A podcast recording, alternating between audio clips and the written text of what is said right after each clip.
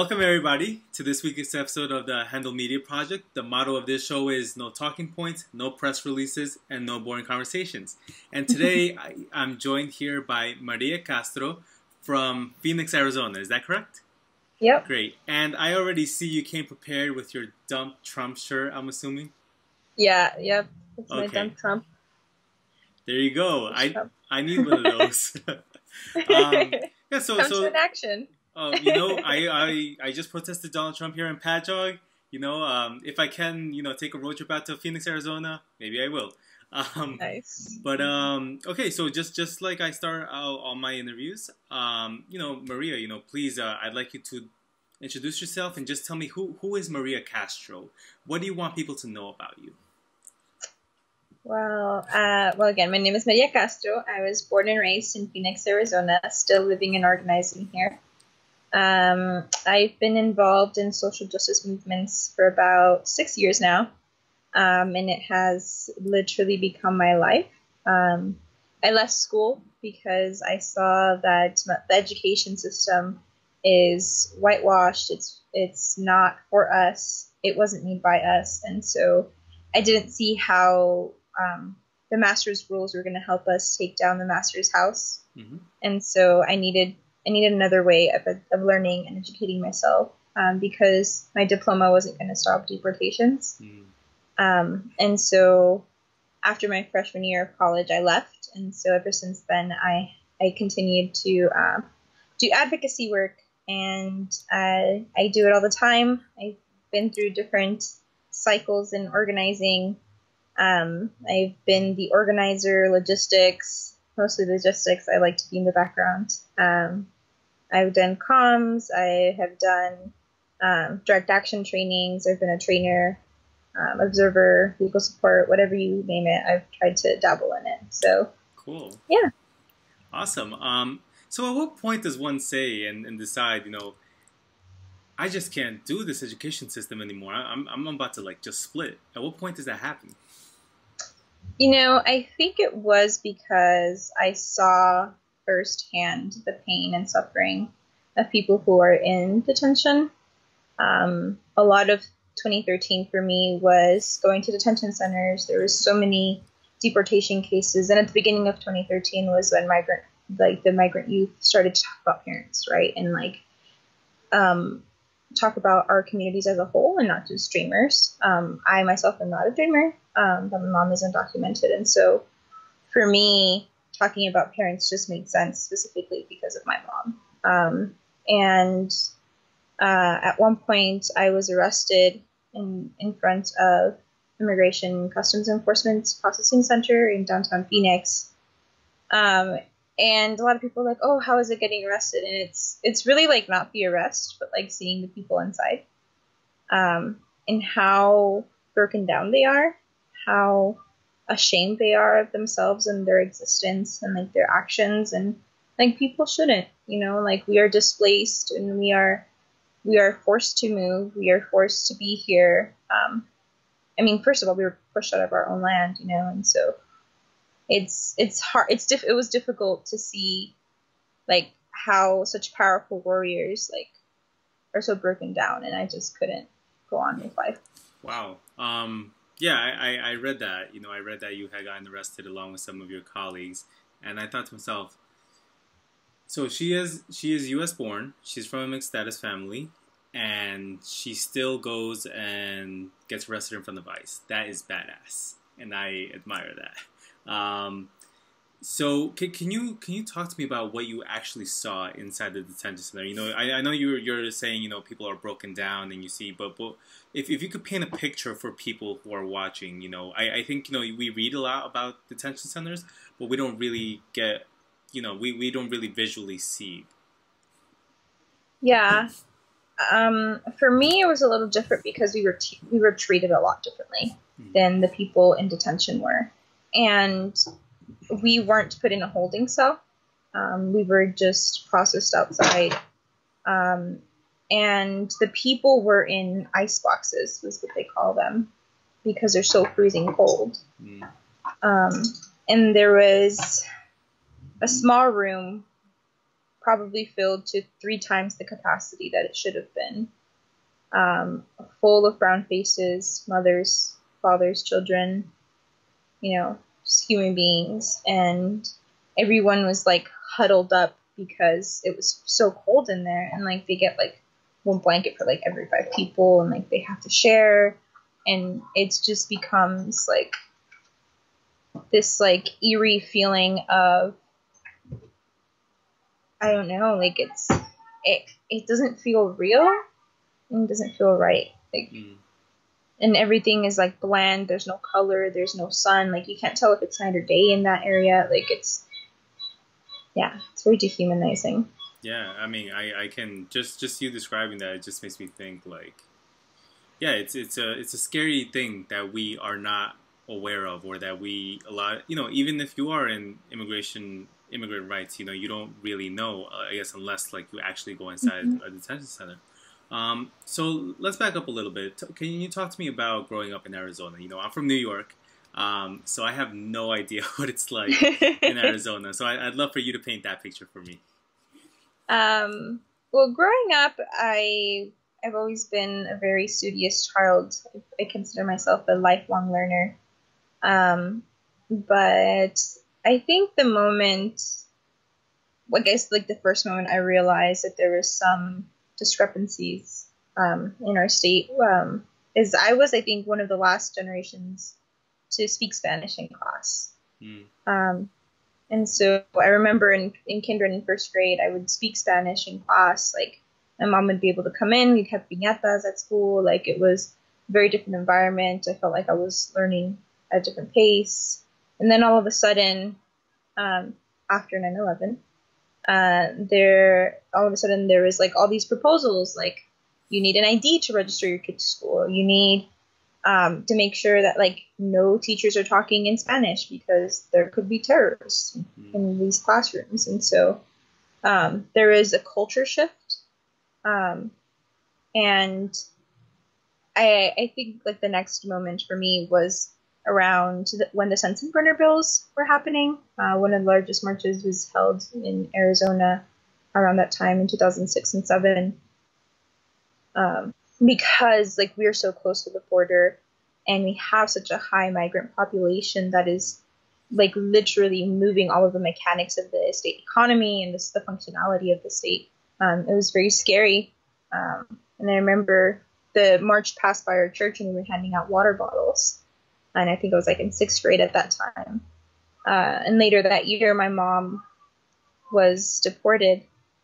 Um, when she was trying to come back, she had gone to Mexico to take care of her sister who was fighting cancer. Um, and when she tried to come back, they're like, "Oh no, this is a fake visa. You have to go back." And they like threw it in her face, and like um, she had multiple attempts of trying to come back the right way, but there was no way. Um, I had my little sister at the time who was in kindergarten, um, who really missed our mom. And, you know, and even though we had the privilege of being able to go and visit her on the weekends, I think it was good, but it also was very difficult because every weekend was like another separation, like four hour drive home with my little sister crying, asking why my mom can't come home with us. Um, and so I think like that is what really shook my epicenter um, and like molded me. Um, and then like fast forward to like 2009, 2010, I was a freshman in high school, and I remember like on our flip phones still, like we had a we had a text chain of like 90 people. Like everyone had like a list of people who you would text because Arpaio was rating like a block down from my house, you know. So I'd call up my neighbors and say, "Hey, don't leave your homes." Hey, there's a tank rolling around that says war on drugs, but really it's a war on people. Mm. Um, and so there was constantly sheriffs all over the place posting up and make like putting checkpoints up mm-hmm. to search for drugs but really what he was searching was for people and so i i've always told people whenever it comes to like organizing in other states and versus arizona is that i always feel like things are moving in slow motion for me Okay. In other states, like, oh, you guys have a week to plan an action. right. Um, I mean, even today, right? So, like, they're for the past three months, we've been battling six anti-immigrant pieces of legislation, um, and then they're like, we had talked to some people like, oh no, this bill is dead, and then this morning it's like right now it's moving, you know, and like right after right after this, I'm gonna run and try to figure out what we're gonna go do. Like we have hours between like actions try to figure out how we're gonna best protect our communities, and they always catch us off guard because in Arizona it's like you're in a boxing match and you're constantly being jabbed and you don't have a like even a moment to think and say, this is how I'm gonna counter, this is how I'm gonna block. It's yeah. just trying to defend yourself as fast as and as efficiently as possible. But yeah, so, in a glimpse, that is Arizona. so, so um, you know, I, I think that that is the definition of when people say our communities are under attack. You know, and and when when you say you know that you know everybody else has like a week or two or a month to like throw something together time is a valuable commodity you know? And then you know here you are you know and you're you're just ready to go back out there with like new anti-immigrant legislation coming out and like you know it's it's a constant thing. So i i think that's something very helpful to know um of about what it's like organizing um you know in a state like arizona um question what is your favorite subject in school um math i math. love math yeah, what, what I yeah. I love it. what, what is it about math? Because I am awful at math. I I tried to go into pre med and I couldn't do it because I suck at math. So what what is it about math that you love? Math is the universal language. Hmm. Um, but it also puts every it like it is in everything that you do. It is in our DNA. It is in the music. Like music is math, and I love music, and so to like be able to to understand the like the melodies in it on a different level. Um, I at one point was trying to take more math because I wanted to get into a really good university, and I forced my school to provide accelerated math classes for us, and I ended up having my school pay for my Calc two and three, and so a week before I graduated high school, I had finished my Calculus three hmm. um, wow. course, and so, really, I mean, I think at that point it was just like to prove a point that I could do it. Mm-hmm. Um, but I feel like math is usually like underrated, underappreciated, um, because it connects us all. Um, I mean, even if you like study history and think about like how the Mayans um, collaborated with people from Africa through the Phoenicians who were, had this like global trade system back in like eons ago, you know. Yeah. We were trading pi, like the number pi, right. so that the Mayans could have it, you know, and they would send us spices, we would give them math, they would give us some math, we gave them zero. And so there's yes, just like zero. a lot of like that, that, that's what I remember, zero, yes, yes. you know, and just like thinking about like all the different ways that we are able to count um, and decipher the world. Cool. Yeah. I mean, I'm always fascinated because you know, I'm a, myself. I'm Ecuadorian and Guatemalan, so I just think about my Guatemalan side. I'm like, I have mm-hmm. my in me, and that's pretty cool. We went to zero. yes, yes, yeah, uh, and we gave zero to to people in Africa. You know, like that's why they started making their pyramids with the square base. You know, like it's because of us. Because like because before they used to do it in triangle bases or circular, but we gave them the the the, the square base for the pyramids also sometime can, can you please make a video teaching math because I feel like I would like to learn math this way. um, I mean, maybe. um, so so uh, talk to me about music. You know, you say you know math is connected to music. Um, what what type of music do you use to, for inspiration, or you know, what, what, how does it um, inspire your life? Um, for me, music is a part of life. I think that oftentimes we forget that it is, especially in movements, um, because it brings up our emotions. Like some people show up to rally, some people are sad or hyped or angry, and with music, it just like brings everyone to the same level, you know. Mm. Um, and it like centers our energy. Um, and it it really like ties messaging together like there's like a lot of like very practical uses for it but then there's also like very human and emotional reasons to have it um and I I think for me also like music is similar to math. You know, like well, if math, music is math, but in its functionality, um, that it also connects us. You know, like wherever you travel in the world, like if it's a good beat, like people move to it. You know, and and it it just like it's transcending like hate and like brings love. And it's okay. very hippie. If, if, if, you had uh, to choose three albums or three songs that you would recommend for people to listen to, what what would they be? Only oh, three. three. I would recommend that people listen to um, the International. It's widely known as a socialist song, mm-hmm. the socialist anthem. So the International.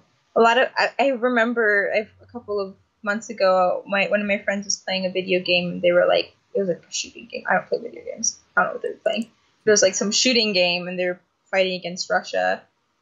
And I was like humming melody to that song, and they're like, "How do you know that song?" And I was like, "It's the International." Mm. And they're like, "But that's the enemy song." Right. and so just thinking about how like the Red Scare happened in the United States, and like how like communism and socialism have been like widely um, stigmatized, um, and it's like very infamous. But if you actually listen to the International, um, it, it talks about like working people coming together for liberation. Mm. You hmm. know, like that's basically what the whole song says. Okay. But it's like very beautiful. And I think a lot of people need to hear that song. Um, so one, so it's de- destigmatized, and another, so that they can find the beautiful lyrics. Mm. Um, right now, I'm on. I'm I'm still high on lemonade, so everybody needs to watch okay. the video. Yes. um, and then uh, the other one that like really inspires me when I just when I'm away from home is uh, Los Caminos de la Vida. Okay, by who? Oh, I can't think of them. I can I can right. send you a link. Yeah, I'll I'll research. It. But Los Caminos de la Vida talks about how, well, for me, it's very special because it talks about how I'm fighting for my mother, um, and I I'm it's like praying to God, um, that God gives me enough time so that I can give my mother what she deserves because she's been fighting all her life and she mm-hmm. deserves to be treated like the queen that she is. Um, so yeah, Los Caminos de la Vida. Great. Um, well, from, on my end, um, uh, you can't see right there, but there's the Kanye West album, The College Dropout. Uh, nice. That's, that's, like my one of my biggest inspirations in life, and I I love to listen to it. You know, when when you say you know, it brings everybody on the same level. That's what that album does for me. Um, mm-hmm. It makes me think about that there are so many people just trying to achieve their dreams and just trying to find the means to make it. Um, so that's my uh, recommendation. Um, okay, yeah. So, um, okay, um, I, I do want to ask you about, you know, um, you said now that you're your mother's mother had cancer, right? And my mother's sister. Mother's sister. Um, what what was that like? I mean, you know, so I recently, um, my grandfather passed away, um, and my mom immediately got on the plane, went you know went to go over there um, to Ecuador. But what you know that was obviously easy for her. What what was that like watching that unfold in, in front of? Um, I think it was really difficult for us. My mother has always been the head of the family. Um, she lost her father when she was 11, and at that point, she took on the role as like the next provider. Um, she put all of her siblings through either like technicians courses or school or something. Um, and she also raised one of her nieces as her daughter, put her through school. Um, and so for her being over here in the United States was like something like, oh yes, our family is progressing, but it's all it was also like what to some degree like you left us, mm-hmm. um, which I think wasn't a bad decision on her part because you know she needed to live her life, and I don't think she would have been able to live her own life if she was still over there. Mm-hmm. because um, she's just that kind of person who takes care of everyone. Right. Um, and so that year, I had been in the hospital for a couple weeks because I was hemorrhaging, um, and I was very weak. I couldn't even feed myself. And it was around that same time when I was recovering that my mom had gotten the call that um, her sister had cancer. And if you ever see a picture of me and my mom, we look like I'm like a replica of her. Okay. But if you see a picture of my mom and my sis and her sister, you can't tell them apart. Okay. and so I remember like whenever they would call each other, like it was like the house would like light up in laughter. Yeah. And it was always like great news. And so when I heard that she had called her and I was sick, I was like, oh, this is going to be great, you know? Yeah. And to like see my mom crying on the phone, I was I was really taken back. I didn't understand what was going on. I was like, she when she calls you, you laugh. Like I don't understand why you're crying. Like like what happened? And she told me, and so she talked to me. My mom and I have always had a very beautiful relationship, and she talked to me about it, and she was like, I need to go. And we were trying to figure out what we were gonna do, and I was in school, and we made the decision that she was going to take my little sister and I'd stay here with my father. Um, but as soon as winter break came, I left with her, and then I came back, brought back my little sister that January. Um, and it was interesting to see my mom like in her natural habitat. I thought I knew what she looked like in her natural habitat, but it wasn't until I saw her in the island. Uh, she's from Mezcaltitan, with La Cuna de Dioses. It's where um, the Aztecs started okay. to go look for the eagle and snake that later became the capital of Mexico. So it's the birthplace of gods. uh, but yeah, it was it was really difficult to like see her, but then also very inspiring. Like I don't, it was just like this like very interesting mix. Yeah. Does she? Would you just say that you know once she was in her natural habitat, as you would say, she was a lot like happier, a lot more lit up, a lot more like alive. She was fierce. That's what she was. was. so fierce. Like, I mean, I knew she was badass, but mm. like how like she just like emanating power. Right. Like if she was with the doctors, like she laid it down. If she was at the courthouse, she was laying it down. She yeah. was like, I haven't been here in 20 years, but watch me tell you what to do. Right. Um, it's funny. also just yeah, like being in those difficult times, you know, like yeah. being able to say this is hard, but we're gonna get through this together. Yeah.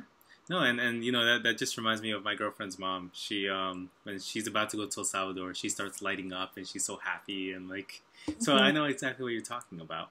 Um, yeah. Okay, I, would love to get into um a little so some organizing talk now. Um, you know, I'd love to hear about what's uh what's your favorite part about organizing? You know, I, I, know this is a very personal, you know, just like it is for, you know, everyone who's involved in this, you know, it's a very personal struggle to organize for immigrant rights. Um, what, what is it that drives you, that, that really pushes you to, I guess, like for the past, you said six years that you've been doing this type of work, um, to still get up in the morning and still fight as hard as you can? Um, seeing people released from detention and seeing our communities that are most affected leading the struggle. Mm-hmm. Like if I, like I mentioned earlier, I'd rather do logistics than anything, right? Because I feel that my job as a person with access to some privilege based on my abilities, based on my status, based on whatever other access I have, like my responsibility is to remove obstacles, mm.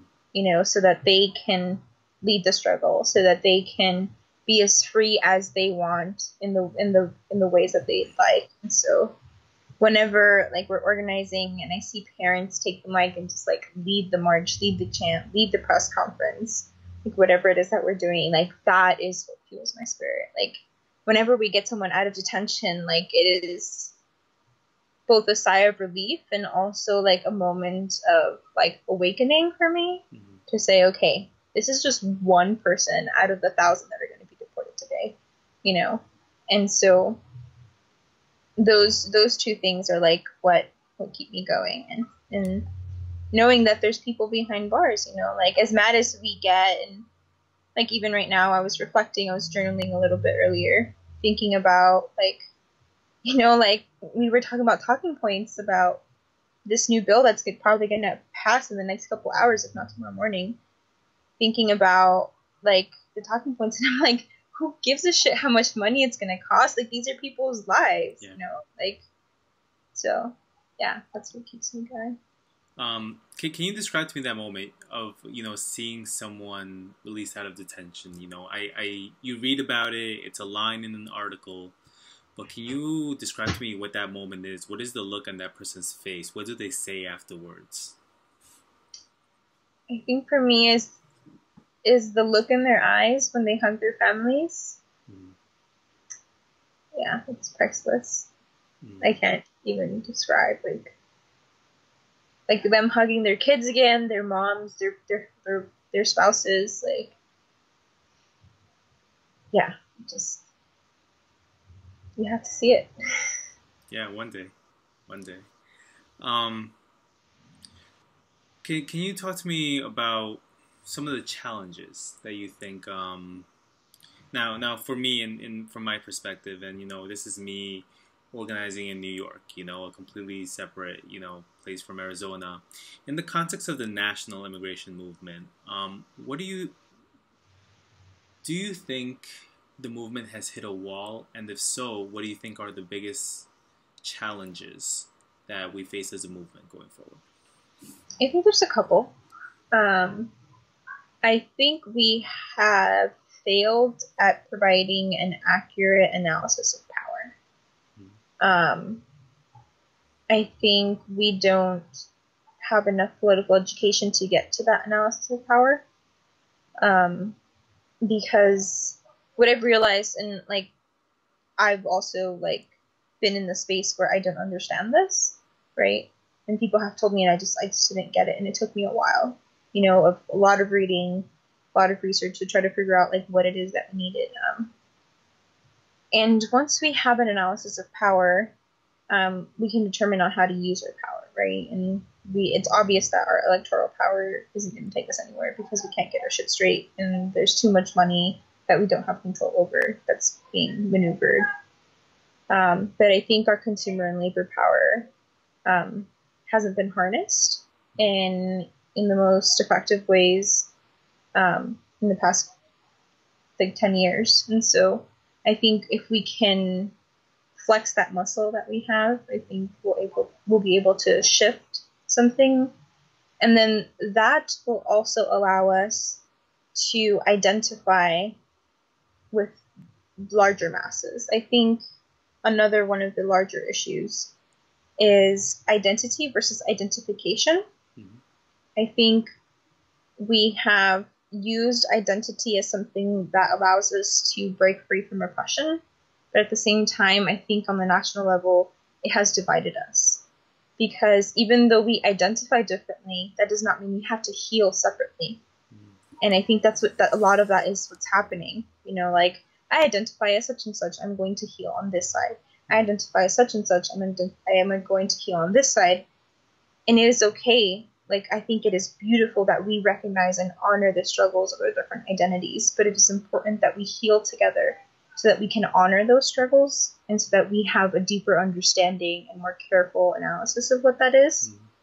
Mm. Um, and that provides that sh- that is different that makes it identification. So identification allows me to honor your struggle. It allows me to provide you with the resources so that you can get to the level that we are at, mm. right? But identity is dividing us mm. because, like, well, I am I am this and this, and so I you don't understand me, mm. right? And I think that that is something that's huge because, like, there's dreamers, right? But I'm not a dreamer, right. quote unquote, right? Because I'm I'm a citizen. And then there's also the dreamers who have adjusted status, right? So that's a new group of folks, and like, well, you're you're not undocumented anymore, so you don't understand the struggle, and it's there. I think there's a lot of like that dynamic, and so I think we need to bridge that. Like, yes, you you have your identity.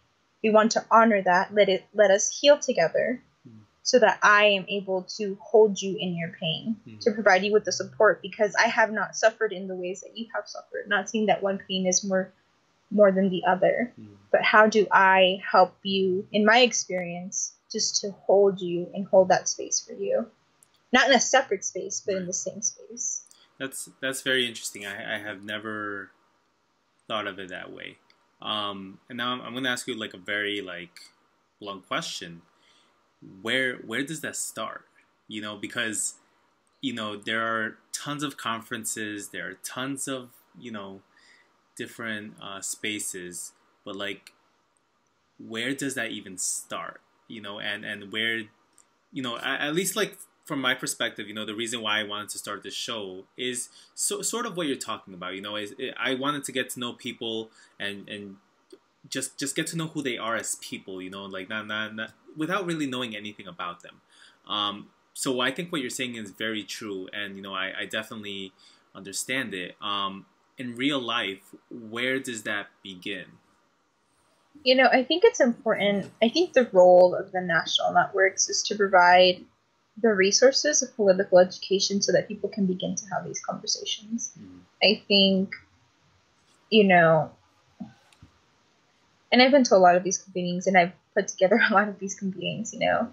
Um, and so hindsight is like looking through your glasses, but when they're not smudged, it's not 2020 because we don't have perfect vision, but it's more clear. Um, and so I think that, like I said, the national role is so that they can provide resources and tools Mhm. um, for folks on the ground to do it themselves, Mhm. um, so that they have that experience. I think maybe the national network can model it um, in smaller, more intimate convenings because I think this is very, this is a challenging conversation to have. You know, saying that the way that we have been healing, it may not have been the best way to heal.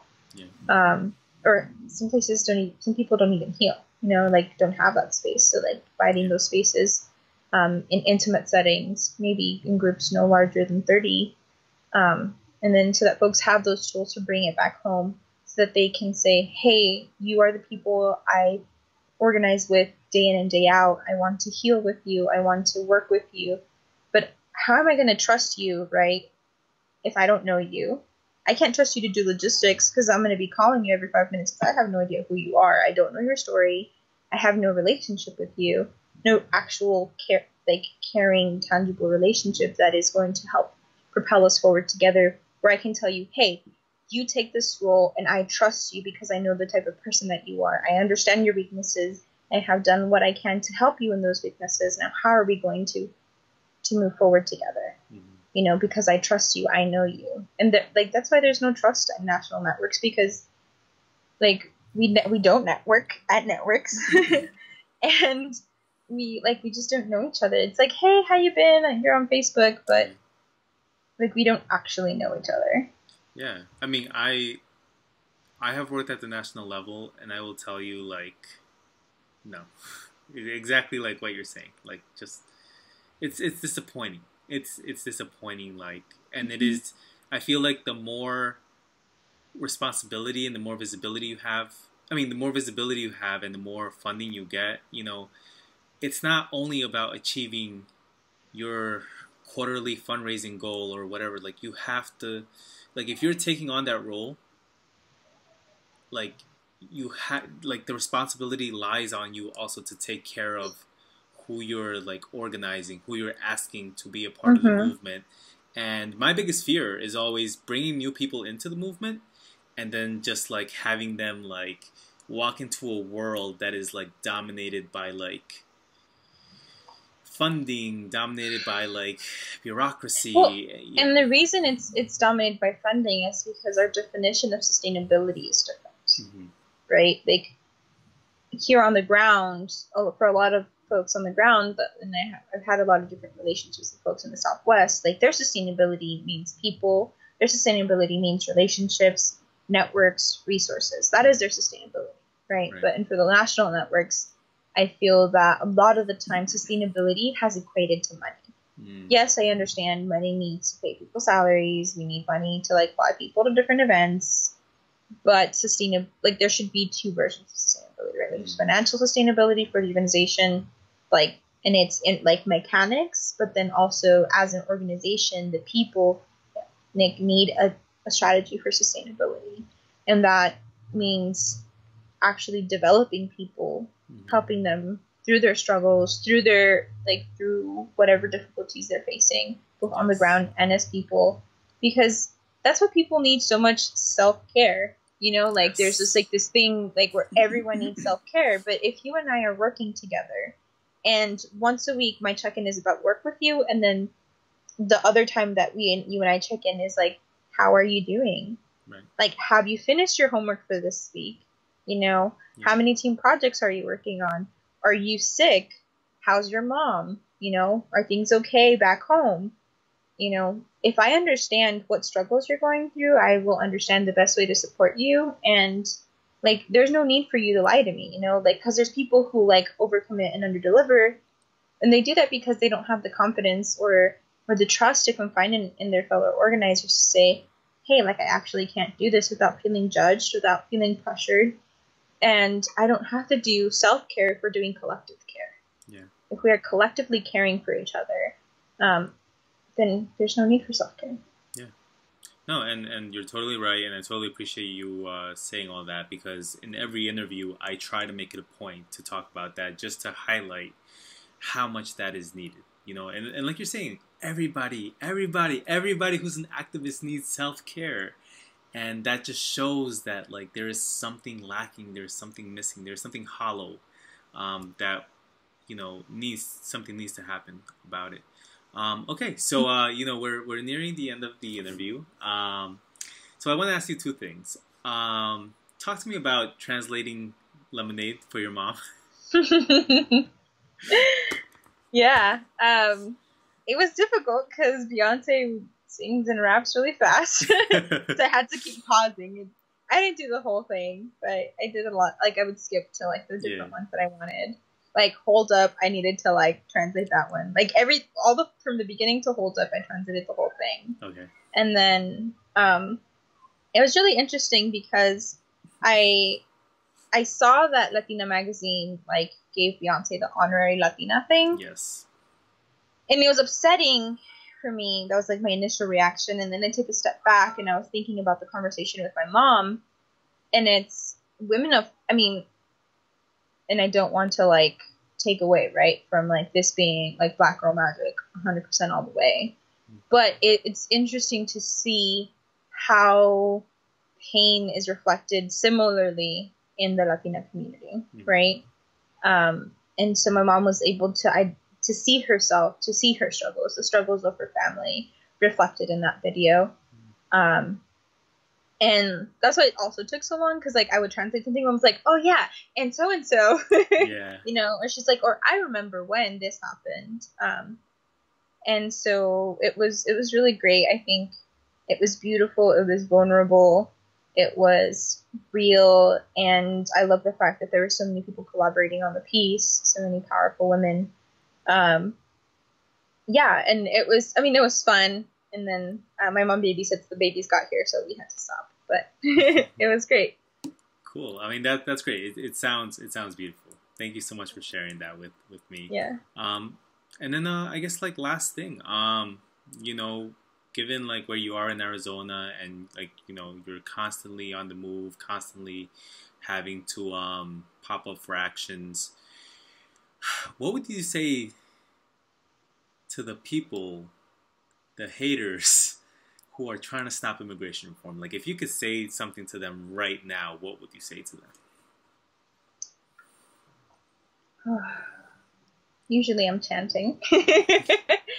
um, I think, well, recently, like, we had a conversation um, with folks um, when we when we stopped traffic to the Trump rally. Mm. There's a lot of people who are very hostile, and there are some people who were like trying to figure out what was going on. Um, and most of the time, I when like I see someone who's like actually like trying to have a conversation, yeah, I'll I'll do more asking questions than anything. Like I'll ask them why it is that they support, and I ask them if it's okay um, to hurt other people, and they're like no. Um, and then I ask them how many, if they know how many people died um, during the Holocaust total. And those people didn't have any clue. Yeah. Um, and I tell them, do you know how many undocumented people there are in the country? Some people don't know. They just say millions or billions. Just make up a number. Mm-hmm. Um, but if you take the, the total sum of lives lost on both sides um, during the Holocaust, it's 7 million people. Mm-hmm. there's 11 million of us mm-hmm. in this country. Like, put that, like, in perspective, you know? I, I really try to do that for people. Um, and you know, and say like how many lives are going to have to be lost, you know, in order to achieve what you're what you're thinking or what you're saying. Yeah. You know, and and if people can see that, that's great. And if they don't, they're a lost cause, and I move on to the next person. Mm-hmm. Wow. Um, okay, so remind me to never get into an argument with you because you'll just use math on me, and like I'm not good at that, so. I, I will never question anything you say. well, it's because like you need to put numbers into perspective. Yeah. Right, because numbers are really easy. Like to, there's millions of undocumented people in this country, and they'll like go off. Right. But if you put it into perspective, like a whole war, for and that was seven million lives. We're talking about eleven million. Yeah. Here, and that's the ones that you're trying to get rid of. Right. You know, so. Well, Maria, again, thank you so much for this conversation. I think like you have intellectually blown my mind today that I'm just gonna go crawl on the couch into the fetal position because you have blown my mind today. Uh, no, but thank you so much. I really enjoyed this conversation. Um, you know, again, with this show, it's uh, no talking points, press releases, or boring conversations, and I think that people are gonna learn a lot from this interview. And I, again, I just I thank you so much, and please just don't use math on me. I, I just I. okay, I promise. All right, Maria. All right, well, thank you so much.